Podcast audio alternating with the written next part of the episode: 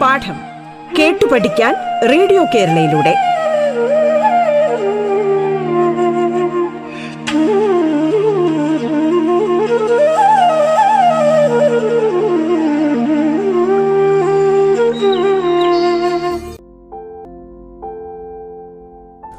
Radio കേരളയുടെ പാഠം എന്ന വിദ്യാഭ്യാസ പരിപാടിയിലേക്ക് ഏവർക്കും സ്വാഗതം. ഞാൻ ചിന്നു ആർ അധ്യാപികയാണ്. ഇന്ന് ഞാൻ നിങ്ങളോട് സംസാരിക്കാൻ പോകുന്നത് മനഃപ്പാഠം പഠിക്കൽ ഒരു കുട്ടിയുടെ ക്രിയാത്മകമായ ചിന്താഗതിയെ എങ്ങനെ ബാധിക്കുന്നു വിഷയത്തെക്കുറിച്ചാണ്. ഒരാൾ ഒരു കാര്യം ആവർത്തിച്ചുകൊണ്ടിരുന്നാൽ അത് വളരെ വേഗം ഓർത്തിരിക്കാൻ കഴിയുമെന്ന് മിക്കവാറും ആളുകൾ വിശ്വസിക്കുന്നു. അപ്പോ ഇങ്ങനെ ആവർത്തിച്ചുകൊണ്ട് ഒരു കാര്യം നമ്മൾ ഇങ്ങനെ പഠിക്കുവാണെങ്കിൽ അതിനെ നമ്മൾ മനഃപ്പാഠം പഠിക്കൽ എന്നാണ് വിളിക്കുന്നത്. അല്ലെ? നമ്മളെ കുട്ടികളും അതുപോലെ തന്നെ നമ്മളെല്ലാം അനുകരിക്കുന്ന ഒരു രീതിയാണ് മനഃപ്പാഠം പഠിക്കൽ. കാര്യങ്ങൾ ഓർത്തു വെക്കുന്നത് നിങ്ങളെ നല്ലൊരു വിദ്യാർത്ഥിയാക്കും എന്നതിന് തെളിവുകളൊന്നുമില്ല. പഠനത്തിനുള്ള ഒരു എളുപ്പമാർഗം മാത്രമാണ് മനഃപ്പാഠം പഠിക്കൽ. ഇതിന്റെ മറുവശമാണ് ഇന്ററാക്റ്റീവ് ലേണിംഗ് പാഠങ്ങളിൽ മുഴുകാനും അതുപോലെ തന്നെ ആ ആശയങ്ങൾ മനസ്സിലാക്കാനും അവ അവരുടെ ദൈനംദിന ജീവിതത്തിൽ നടപ്പാക്കാനും അത് കുട്ടികളെ സഹായിക്കുന്നുണ്ട്. രണ്ടുതരം പഠന രീതിക്കും അതിന്റെതായിട്ടുള്ള ഗുണങ്ങൾ ഉണ്ടെങ്കിലും മനഃപ്പാഠം പഠിക്കൽ എങ്ങനെയാണ് നമ്മുടെ ക്രിയാത്മകമായ ചിന്താശേഷിയെ ബാധിക്കുന്നത്? ഇത് നമ്മൾ മനസ്സിലാക്കേണ്ടിയിരിക്കുന്നു. പ്രശ്നങ്ങൾക്ക് പുതിയ യഥാർത്ഥമായ തനതായ പരിഹാരങ്ങൾ കണ്ടെത്താനുള്ള ശേഷിയാണ് ക്രിയാത്മകത. ഇപ്പൊ നമ്മൾ പറയാറുണ്ട് ക്രിയേറ്റീവായിട്ട് അല്ലെ ലെറ്റർ എഴുതുക എന്നൊക്കെ നമ്മൾ പറയാറുണ്ട്. അപ്പൊ നമ്മൾ ക്രിയാത്മകത എന്ന് പറയുമ്പോൾ നമുക്ക് ഏറെക്കുറെ അറിയില്ല. എന്താണ് ക്രിയാത്മകത എന്ന് അറിയില്ല. അപ്പൊ കുട്ടികളൊക്കെ ശ്രദ്ധിക്കേണ്ട കാര്യമാണ് ക്രിയാത്മകത എന്ന് പറയുമ്പോൾ പ്രശ്നങ്ങൾക്ക് നമ്മൾ ഒരു പുതിയ അല്ലെങ്കിൽ ഒരു യഥാർത്ഥമായിട്ടുള്ള ഒരു പരിഹാരം കണ്ടെത്തുകയാണ്. അല്ലെങ്കിൽ ആ കണ്ടെത്തുന്ന ഒരു ശേഷിയാണ് നമ്മൾ ക്രിയാത്മകത എന്ന് പറയുന്നത്. അപ്പൊ നമ്മൾ ആ കണ്ടെത്തുന്ന ആ ഒരു ശേഷി ഉണ്ടല്ലോ. അപ്പൊ അതെങ്ങനെയായിരിക്കും? പ്രശ്നങ്ങൾക്ക് ഏകവും ശരിയായതുമായ പരിഹാരങ്ങൾ മാത്രം നൽകുന്ന ഏകമാന ചിന്തയ്ക്ക് വിപരീതമായി നിരവധി സാധ്യമായ പരിഹാരങ്ങൾ ഉപയോഗിച്ച് പ്രശ്നങ്ങൾ പരിഹരിക്കുന്ന വിശാല ചിന്തയെ ഇത് പ്രയോജനപ്പെടുത്തുന്നു. മനഃപ്പാഠം പഠിക്കൽ ഏകമാന ചിന്തയെ പ്രോത്സാഹിപ്പിക്കുകയാണ് ചെയ്യുന്നത്. നമ്മൾ ആദ്യമായിട്ട് നമ്മൾ പറഞ്ഞു നമ്മൾ പഠിക്കുമ്പോൾ ക്രിയാത്മകമായിട്ടുള്ള ആ ഒരു ചിന്തയൊക്കെ പ്രോത്സാഹിച്ച് പഠിപ്പിക്കുമ്പോൾ നമ്മൾ ഒരുപാട് കാര്യങ്ങളെ ഇങ്ങനെ ആലോചിച്ച് ആലോചിച്ച് പഠിക്കാനാണ് ശ്രമിക്കുന്നത്. അല്ലേ? പക്ഷേ നമ്മൾ മനഃപ്പാഠം പഠിക്കുമ്പോൾ നമുക്കറിയാം നമ്മുടെ നോട്ട്ബുക്കിൽ ഇപ്പൊ നമുക്ക് നോട്ട്ബുക്കിൽ ഏതെങ്കിലും കുറച്ച് കാര്യമായിരിക്കും പഠിക്കാൻ തരുന്നത് അപ്പൊ നമ്മൾ വേറെ എന്തെങ്കിലും അവിടെ ചിന്തിക്കുവോ? അല്ലെങ്കിൽ നമ്മൾ വേറെ എന്തെങ്കിലും ആയിട്ട് കണക്ട് ചെയ്ത് പഠിക്കുവോ? ഇല്ല. പിന്നെ നമ്മൾ എന്താ ചെയ്യുന്നേ? ആ നമ്മൾ ആ നോട്ട്ബുക്കിലെ കാര്യം മാത്രം അല്ലെ കോൺസെൻട്രേറ്റ് ചെയ്ത് പഠിക്കുകയാണ് ചെയ്യുന്നത്. അപ്പോൾ മനഃപ്പാഠം പഠിക്കൽ എന്ന് പറയുന്നത് ഏകമാന ചിന്തയെ പ്രോത്സാഹിപ്പിക്കുകയാണ് ചെയ്യുന്നത്. ശരിയായിട്ടൊരു കാര്യമാണ്. നമ്മൾ അവിടെ വേറെ ഒന്നും പഠിക്കില്ല. പക്ഷെ ക്രിയേറ്റീവായിട്ട് നമ്മളൊരു കാര്യം എഴുതാൻ പറയുകയാണെങ്കിൽ നമ്മൾ അവിടെ എന്തായിരിക്കും ചെയ്യുന്നേ? ഒരുപാട് ഒരുപാട് കാര്യങ്ങളെ അല്ലെ? നമ്മൾ ചിന്തിച്ചു കൂട്ടി എഴുതുകയായിരിക്കും ചെയ്യുന്നത്.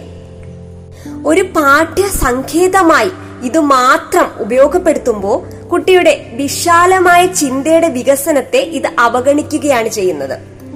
നമ്മളെ എത്ര തന്നെ ക്രിയാത്മകമായിട്ട് നമ്മൾ ഒരുപാട് കാര്യങ്ങൾ എഴുതുന്നു എന്ന് വിചാരിക്കട്ടെ. അപ്പോ നമ്മുടെ വിശാല ചിന്ത അല്ലെ? ആ ചിന്ത ഇങ്ങനെ വിശാലപ്പെടുകയാണ് ചെയ്യുന്നത്. കുറച്ചും കൂടെ വിശാലമാകുന്നു അവിടെ. ചിന്ത വികസിക്കുന്നു. അല്ലെങ്കിൽ നമ്മുടെ ഭൗതികമായ വികാസം അവിടെ സാധ്യമാകുന്നു. പക്ഷേ മനഃപ്പാഠം പഠിക്കുമ്പോൾ നമ്മുടെ ഭൗതികമായ വികാസം സാധ്യമാകുന്നതിനപ്പുറം നമ്മുടെ ചിന്തയുടെ വികസനത്തെ അവഗണിക്കുകയാണ് ചെയ്യുന്നത്. ഇത് നമ്മുടെ ക്രിയാത്മകമായ ചിന്തയെ നശിപ്പിക്കുകയും ചെയ്യുന്നു. ശരിയായിട്ടുള്ള കാര്യമല്ലേ? വളരെ ശരിയായിട്ടുള്ള കാര്യം തന്നെയാണ്. കാരണം നമ്മൾ പഠിക്കുമ്പോൾ നമ്മൾ ക്രിയാത്മകമായ ചിന്തയൊന്നും അവിടെ നോക്കുന്നില്ല. മനഃപ്പാഠം പഠിക്കുന്ന അതായത് ആ ബുക്കിലുള്ള കാര്യങ്ങൾ മാത്രമാണ് നമ്മൾ എന്ത് ചെയ്യുന്നത്? നോക്കുന്നത്. കുട്ടികൾ എത്ര വേഗം പ്രശ്നങ്ങൾ പരിഹരിക്കുന്നു എന്നതിനെ അടിസ്ഥാനമാക്കിയാണ് സ്കൂളുകളിലെ മിക്ക പ്രോജക്റ്റുകളും അസൈൻമെന്റുകളും ഒക്കെ രൂപപ്പെടുത്തിയിരിക്കുന്നത്. നമുക്കറിയാം. പ്രശ്ന പരിഹാരങ്ങൾക്കുള്ള ബദലുകൾക്ക് പകരം എളുപ്പത്തിൽ പരിഹാരങ്ങളിലേക്ക് എത്താനാണ് അവ കൂടുതൽ ശ്രദ്ധിക്കുന്നത്. അപ്പൊ നമ്മൾ എന്നെ എന്ത് ചെയ്യും? മനഃപ്പാഠമാക്കി പഠിക്കും. അവിടെ അതുപോലെ എഴുതി വെക്കുകയും ചെയ്യും. ഓരോ പ്രശ്നത്തിനും ഒരേ ഒരു ശരിയായ ഉത്തരം മാത്രമേ ഉള്ളൂവെന്നും ആ ഉത്തരം കഴിവതും വേഗം സ്ഥാപിക്കുകയും ചെയ്യുക എന്നതാണ് മനഃപ്പാഠം പഠിക്കൽ കൊണ്ട് ഉദ്ദേശിക്കുന്നത്. പെട്ടെന്ന് ഒരു ഉത്തരം കിട്ടുന്നു. ആ ഉത്തരം അതുപോലെ തന്നെ നമ്മൾ നമ്മുടെ പേപ്പറിലേക്കോ അല്ലെങ്കിൽ ബുക്കിലേക്കോ എഴുതി വെക്കുന്നു. അപ്പൊ ഇങ്ങനെ വരികയാണെങ്കിൽ നമുക്ക് എന്തൊക്കെയാണ് ഉണ്ടാവുന്നത്. അതായത് നമ്മുടെ ഫ്യൂച്ചറിൽ നമുക്ക് അനന്തമായ സാധ്യതകൾ കണ്ടെത്തുന്നതിന് അവരെ നിരുത്സാഹപ്പെടുത്തുകയും ഓരോ പ്രശ്നത്തെയും അവസ്ഥയും ക്രിയാത്മകമായി സമീപിക്കുന്നതിനുള്ള അവരുടെ ആ ഒരു ശേഷിയെ പരിമിതപ്പെടുത്തുകയുമാണ് ചെയ്യുന്നത്. പുതിയ പുതിയ കാര്യങ്ങൾ അന്വേഷിക്കുന്നതിന് തടസ്സമായി നിൽക്കുന്നു. അല്ലേ? നമ്മൾ പുതിയ പുതിയ കാര്യങ്ങൾ അന്വേഷിക്കുമ്പോൾ തടസ്സമാകുന്നത് എന്താണ്? മനഃപ്പാഠം പഠിക്കുന്നതാണ്. ഒരു വിധത്തിൽ ചിലരൊക്കെ പറയാറുണ്ട് ചില കുട്ടികൾക്ക് ഏറ്റവും ഇഷ്ടം മനഃപ്പാഠം പഠിക്കുന്നതാണ്. മാർക്ക് നേടാൻ ഏറ്റവും എളുപ്പമാണ് മനഃപ്പാഠം പഠിക്കുന്നത്. അധ്യാപക തരുന്ന കാര്യങ്ങൾ അതുപോലെ പഠിച്ച് ആ ക്വസ്റ്റ്യൻ വരികയാണെങ്കിൽ അതുപോലെ പകർത്തി വെക്കുന്നു. അപ്പൊ എന്താണ്? ഫുൾ മാർക്ക് കിട്ടുകയും ചെയ്യുന്നു. കുട്ടിക്ക് അവിടെ സന്തോഷമാകുന്നു. കുട്ടി വീണ്ടും ആ ഒരു രീതിയിൽ ആ ഒരു പ്രോത്സാഹനത്തിന്റെ പേരിൽ വീണ്ടും മനഃപ്പാഠം പഠിക്കുന്നു. പക്ഷെ ഇതൊക്കെ മാറ്റി നിർത്തി സാധാരണ ഒരു കുട്ടി നോട്ട്ബുക്കിലെ കാര്യങ്ങൾക്കപ്പുറം കുട്ടി ചിന്തിച്ച് ഉത്തരം എഴുതുകയാണെങ്കിൽ അവൻ അവന്റെ അനന്തമായ ആ ഒരു ഭൗതിക വികാസത്തിൽ അനന്തമായ സാധ്യതകൾ തുറക്കുകയാണ് ചെയ്യുന്നത്. അവരവിടെ ക്രിയാത്മകമായി എങ്ങനെ സമീപിക്കാം എന്ന് പഠിക്കുന്നു. അവന്റെ ഭൗതികമായ ശേഷിയെ പരിമിതപ്പെടുത്താതെ അവിടെ വികസിപ്പിക്കുകയാണ് ചെയ്യുന്നത്. അപ്പൊ മനഃപ്പാഠം പഠിക്കുന്നതിന്റെ മറ്റൊരു അനന്തരഫലം ഒരു വിഷയത്തിൽ കുട്ടികൾക്കുള്ള താല്പര്യം നശിപ്പിക്കുന്നു എന്നതാണ്. ഒരു കാര്യത്തിൽ പരിജ്ഞാനം നേടാൻ ഉപയോഗിക്കുന്ന പാഠ്യ പഠന രീതിയെ വിദ്യാഭ്യാസ വിചക്ഷണന്മാർ അഭ്യസിച്ചു കൊല്ലൽ എന്നാണ് വിശേഷിപ്പിച്ചിരിക്കുന്നത്. അപ്പം നിങ്ങൾക്ക് ഇത് പരിചിതമായിട്ടുള്ള ഒരു കാര്യമാണ്. നമ്മൾ ഒരു കാര്യത്തിൽ മാത്രം ഇങ്ങനെ കാണാപ്പാടം പഠിച്ച് കാണാപ്പാടം പഠിച്ച് എഴുതുമ്പോൾ അതിന് നമ്മുടെ പഠന രീതിയെ തന്നെ അല്ലേ? അഭ്യസിച്ചു കൊല്ലൽ എന്നാണ് പറയുന്നത്. അപ്പോ ഇത് ഒരുപാട് അതായത് കുട്ടികൾക്ക് ഒരുപാട് രീതിയിൽ എന്താണ് കുട്ടികളുടെ ആ ഒരു ശേഷിയൊക്കെ പരിമിതപ്പെടുത്തുന്നതിനിടയാക്കും ഇത്തരത്തിലുള്ള മനഃപ്പാഠം പഠിക്കുന്ന രീതി. പരമാവധി മനഃപ്പാഠം പഠിക്കുന്നത് ഒഴിവാക്കുക. മനഃപ്പാഠം പഠിക്കുന്നത് കുട്ടികളുടേതായിട്ടുള്ള അതായത് ആ പഠനത്തിൽ താല്പര്യമുണ്ടെങ്കിൽ ഏറെക്കുറെ താല്പര്യവും നശിക്കുന്നതിന് ഇടയാക്കും. അതുപോലെ തന്നെ ക്രിയാത്മകതയ്ക്കുമേൽ മനഃപ്പാഠം പഠിക്കുന്നതിന്റെ ആഘാതങ്ങൾ ഒരുപാടാണ്. അപ്പൊ അതെല്ലാം നമ്മുടെ കുട്ടികൾ മനസ്സിലാക്കുക. അപ്പൊ നമുക്ക് എളുപ്പമുള്ള ഒരു കാര്യമാണ് മനഃപ്പാഠം. എന്നിരുന്നാലും മനഃപ്പാഠം പഠിക്കുമ്പോൾ ഒരുപാട് പ്രശ്നങ്ങൾ പിന്നീട് നമുക്ക് ഉണ്ടാക്കിയെടുക്കും. അപ്പൊ മനഃപ്പാഠം പഠിക്കൽ കുട്ടികളുടെ ക്രിയാത്മകതയെ ബാധിക്കുന്നു. അതുപോലെ തന്നെ പഠനത്തിൽ വിരസതയുണ്ടാക്കുന്നതിനും പഠനത്തിൽ തന്നെ താല്പര്യം ഇല്ലാതാക്കാനും ഇടയാക്കുന്നു. മനഃപ്പാഠം പഠിക്കലും ഓർമ്മയിൽ സൂക്ഷിക്കലും മിക്കവരും പ്രോത്സാഹിപ്പിക്കുന്നുണ്ടെങ്കിലും അത്തരത്തിലുള്ള പ്രോത്സാഹനങ്ങൾ പിന്നീട് കുട്ടികൾക്ക് അത് വിപത്തുണ്ടാക്കി തീർക്കുന്നു. കുട്ടികളുടെ പഠനത്തിൽ തന്നെ അത് ആഘാതം സൃഷ്ടിക്കുന്നു. അപ്പൊ ഇതൊക്കെ നമ്മൾ മനസ്സിലാക്കേണ്ട ഒരു കാര്യം തന്നെയാണ്. അപ്പോൾ നമുക്ക് എളുപ്പത്തിൽ മാർക്ക് നേടാനൊക്കെ മനഃപ്പാഠം സഹായിക്കുന്നുണ്ടെങ്കിലും പിന്നീടുള്ള കുട്ടികളുടെ വളർച്ചയിൽ വലിയൊരു പങ്ക് അതായത് വലിയൊരു വിപത്തായിട്ട് അത് നിലനിൽക്കുന്നു. അപ്പൊ കുട്ടികൾക്ക് അറിയാവുന്ന രീതിയിൽ അവരെഴുതുക. അതായത് നമുക്ക് എന്താണ് അറിയാവുന്നത്? അത് അതുപോലെ എഴുതുക. അതിനോടൊപ്പം തന്നെ ക്രിയാത്മകത അവിടെ ഉൾപ്പെടുത്തുക. ഒരുപാട് പുസ്തകങ്ങൾ വായിക്കുക. വായിക്കുന്നത് എപ്പോഴും എല്ലാവരെയും വളർത്തും അല്ലെ? അറിവിനെ വളർത്തുന്നതാണ് വായന. അപ്പോ വായിച്ചു പഠിക്കുക. വായിച്ചു പഠിക്കുമ്പോ ഓരോരോ ചോദ്യങ്ങൾ നമുക്ക് മുന്നിൽ വരുമ്പോൾ എങ്ങനെയാണ് നമ്മളത് ബന്ധിപ്പിച്ച് പറയാൻ സാധിക്കുന്നത് എന്ന് നമ്മൾ വായന കൊണ്ട് പഠിപ്പിക്കുന്നു. നന്നായി വായിക്കുക. വായിക്കുമ്പോൾ ഉച്ചാരണമായിട്ടുള്ള വൈകല്യങ്ങളെ അവിടെ ഇല്ലാതാക്കാൻ സഹായിക്കുന്നു. അപ്പൊ അത്തരത്തിലുള്ള ഉച്ചാരണ വൈകല്യങ്ങൾ ഇല്ലാതാകുമ്പോൾ വളർന്നു വരുമ്പോൾ നമുക്ക് നമ്മുടെ ആ ഒരു ലാംഗ്വേജിൽ പ്രശ്നം ഇല്ലാതെയാകുന്നു. കുറെ കുറെ പുതിയ അറിവുകൾ നമുക്ക് സമ്പാദിക്കാനായിട്ട് സഹായിക്കുന്ന ഒന്നാണ് വായന. അപ്പൊ മനപ്പാഠം പഠിക്കുന്നതിലുപരി വായിച്ചു പഠിക്കുക പുതിയ പുതിയ പുസ്തകങ്ങളൊക്കെ വായിക്കുക ഇത് നമുക്ക് അറിവിനെ വളർത്തുന്നതിനും അതുപോലെ തന്നെ ബൗദ്ധികമായിട്ടുള്ള വികാസത്തിനും വളരെ വലിയ ഒരു എന്താണ് സാധ്യതയാണ് നമുക്ക് തുറന്നു തരുന്നത്.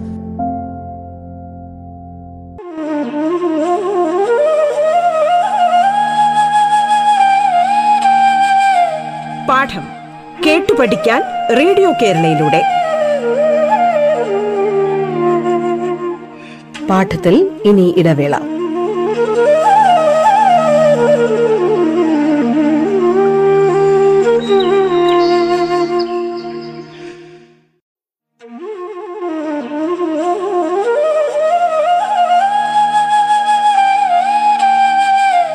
പാഠം കേട്ടു പഠിക്കാൻ റേഡിയോ കേരളയിലൂടെ. തുടർന്ന് കേൾക്കാം പാഠം.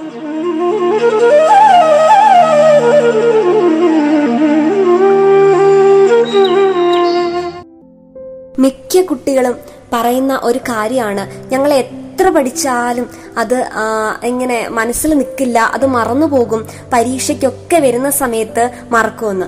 അപ്പോൾ നമ്മൾ ഇതൊരു അവധിക്കാലമാണ്. അപ്പോൾ ഈ ഒരു അവധിക്കാലം അപ്പോൾ നമുക്ക് കൂടുതലും പ്രയോജനപ്പെടുത്തേണ്ട ഒരു കാലഘട്ടം കൂടിയാണ്. അപ്പൊ നന്നായിട്ട് പുസ്തകങ്ങൾ വായിക്കുക. പുസ്തകങ്ങൾ നമ്മൾ തുടർച്ചയായി വായിക്കുമ്പോൾ പുസ്തകങ്ങൾ നമ്മളെ ഇഷ്ടപ്പെടും നമ്മൾ തിരിച്ച് പുസ്തകങ്ങളെ ഇഷ്ടപ്പെടും.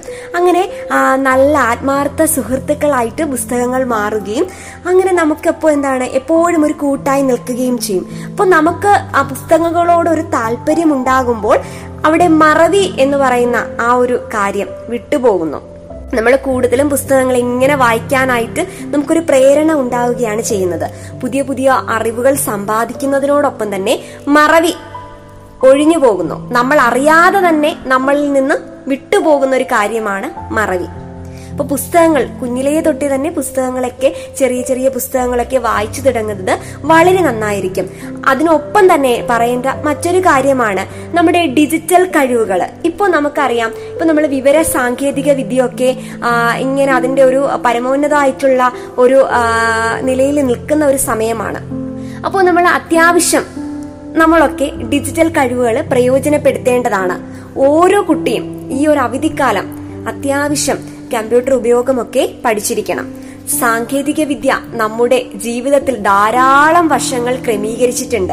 പക്ഷെ ഇത് പിരിമുറുക്കത്തിനും സമ്മർദ്ദത്തിനും ഒക്കെ കാരണമാകാം.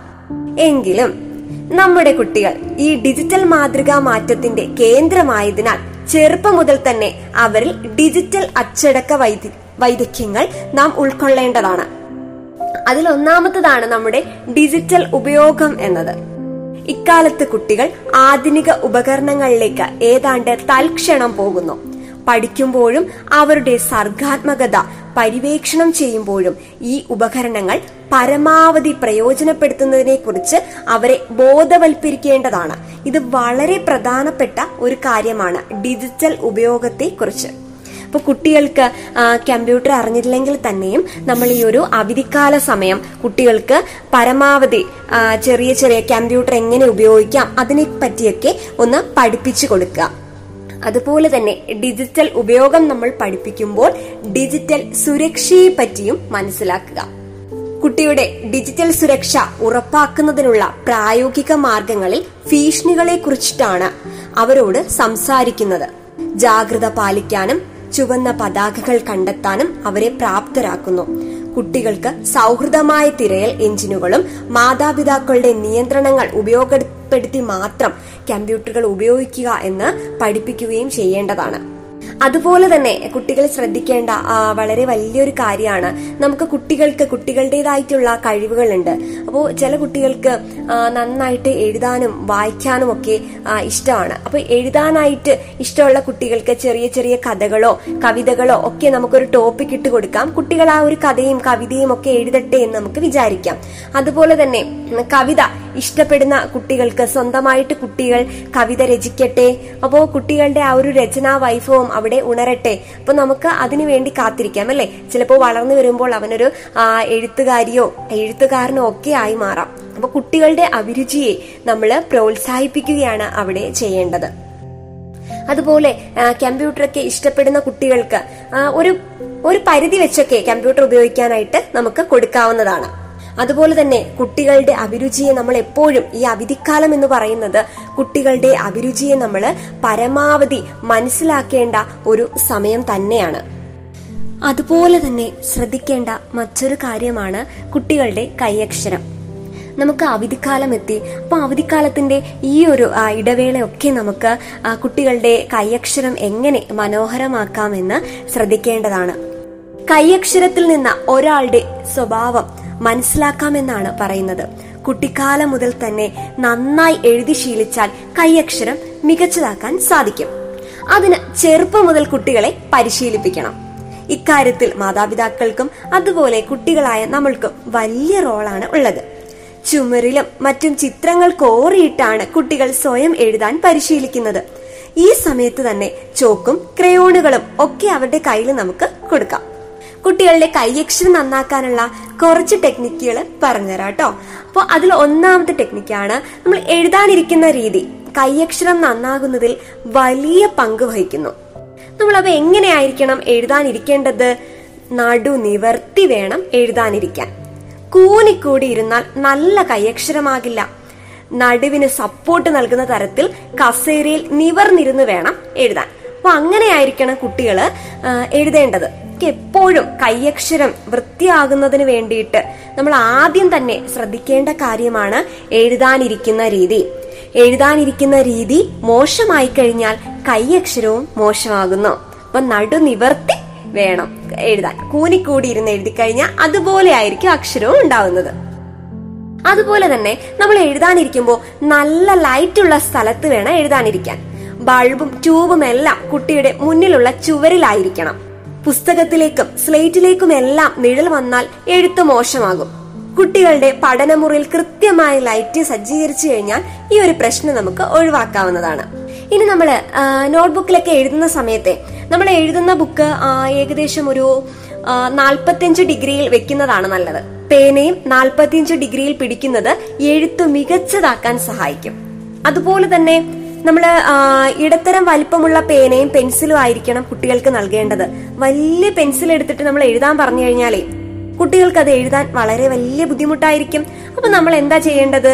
നമ്മൾ ഇടത്തരം വലിപ്പമുള്ള പേനയോ നമുക്ക് പെൻസിലോ ഉപയോഗിച്ച് എഴുതാവുന്നതാണ്. നീളം കൂടിയതും വളരെ നീളം കുറഞ്ഞതുമായ പെൻസിൽ ഒരിക്കലും നൽകരുത്. ഇനി ഇവയിൽ ശരിയായി ബാലൻസ് ചെയ്ത് പിടിക്കാൻ കുട്ടികൾക്ക് സാധിക്കില്ല. അതുകൊണ്ടാണ് വലിയ പേനയും വലിയ പെൻസിലും കൊടുക്കരുതെന്ന് പറയുന്നത്. അതുപോലെ തന്നെ നമ്മുടെ തള്ളവിരലില്ലേ തള്ളവിരലും ചൂണ്ടുവിരലും കൊണ്ട് പെൻസിൽ പിടിക്കാൻ പരിശീലിപ്പിക്കണം. നടുവിരൽ കൊണ്ട് പെൻസിൽ താങ്ങുകയും ചെയ്യണം. എഴുതുമ്പോൾ നമ്മുടെ ഇടത് കൈ മേശപ്പുറത്ത് വെക്കുക. ശരീരഭാരം മുഴുവൻ പെൻസിലിലേക്ക് കേന്ദ്രീകരിക്കുന്നതിന് ഇത് തടയാൻ ഇടയാക്കും.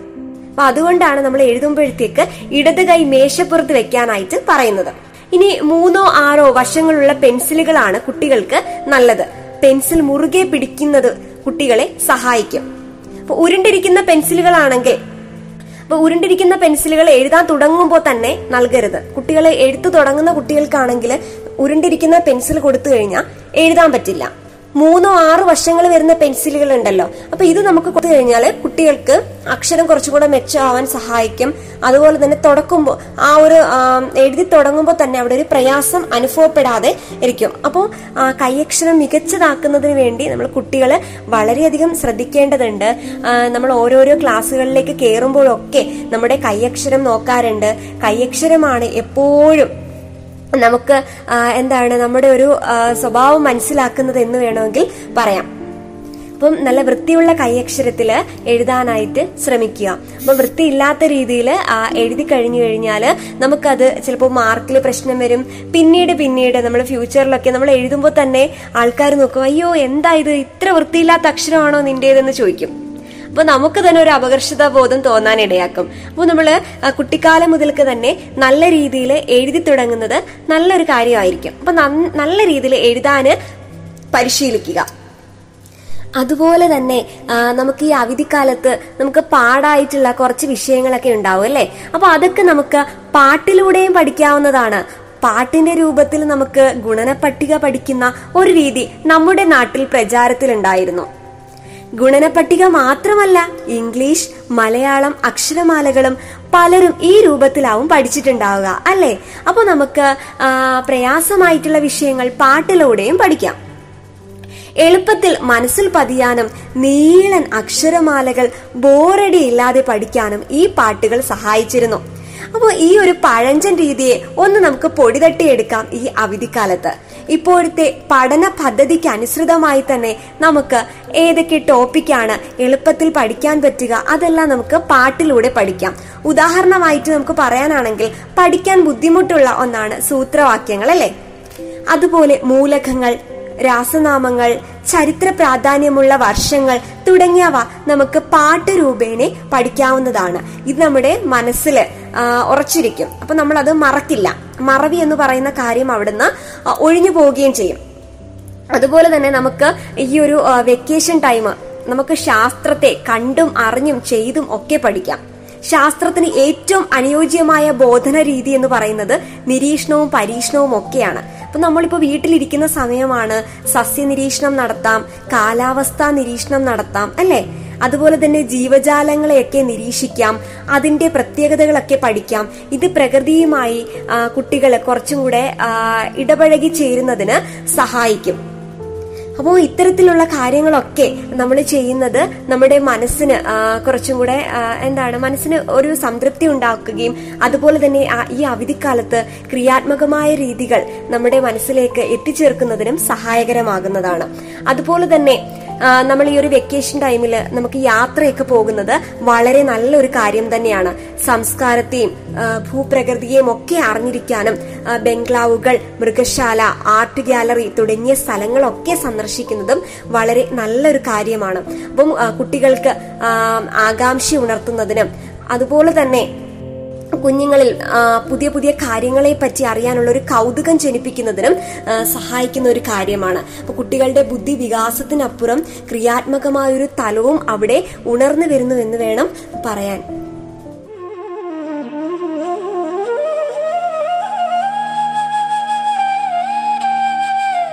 പാഠം കേട്ടു പഠിക്കാൻ റേഡിയോ കേരളയിലൂടെ.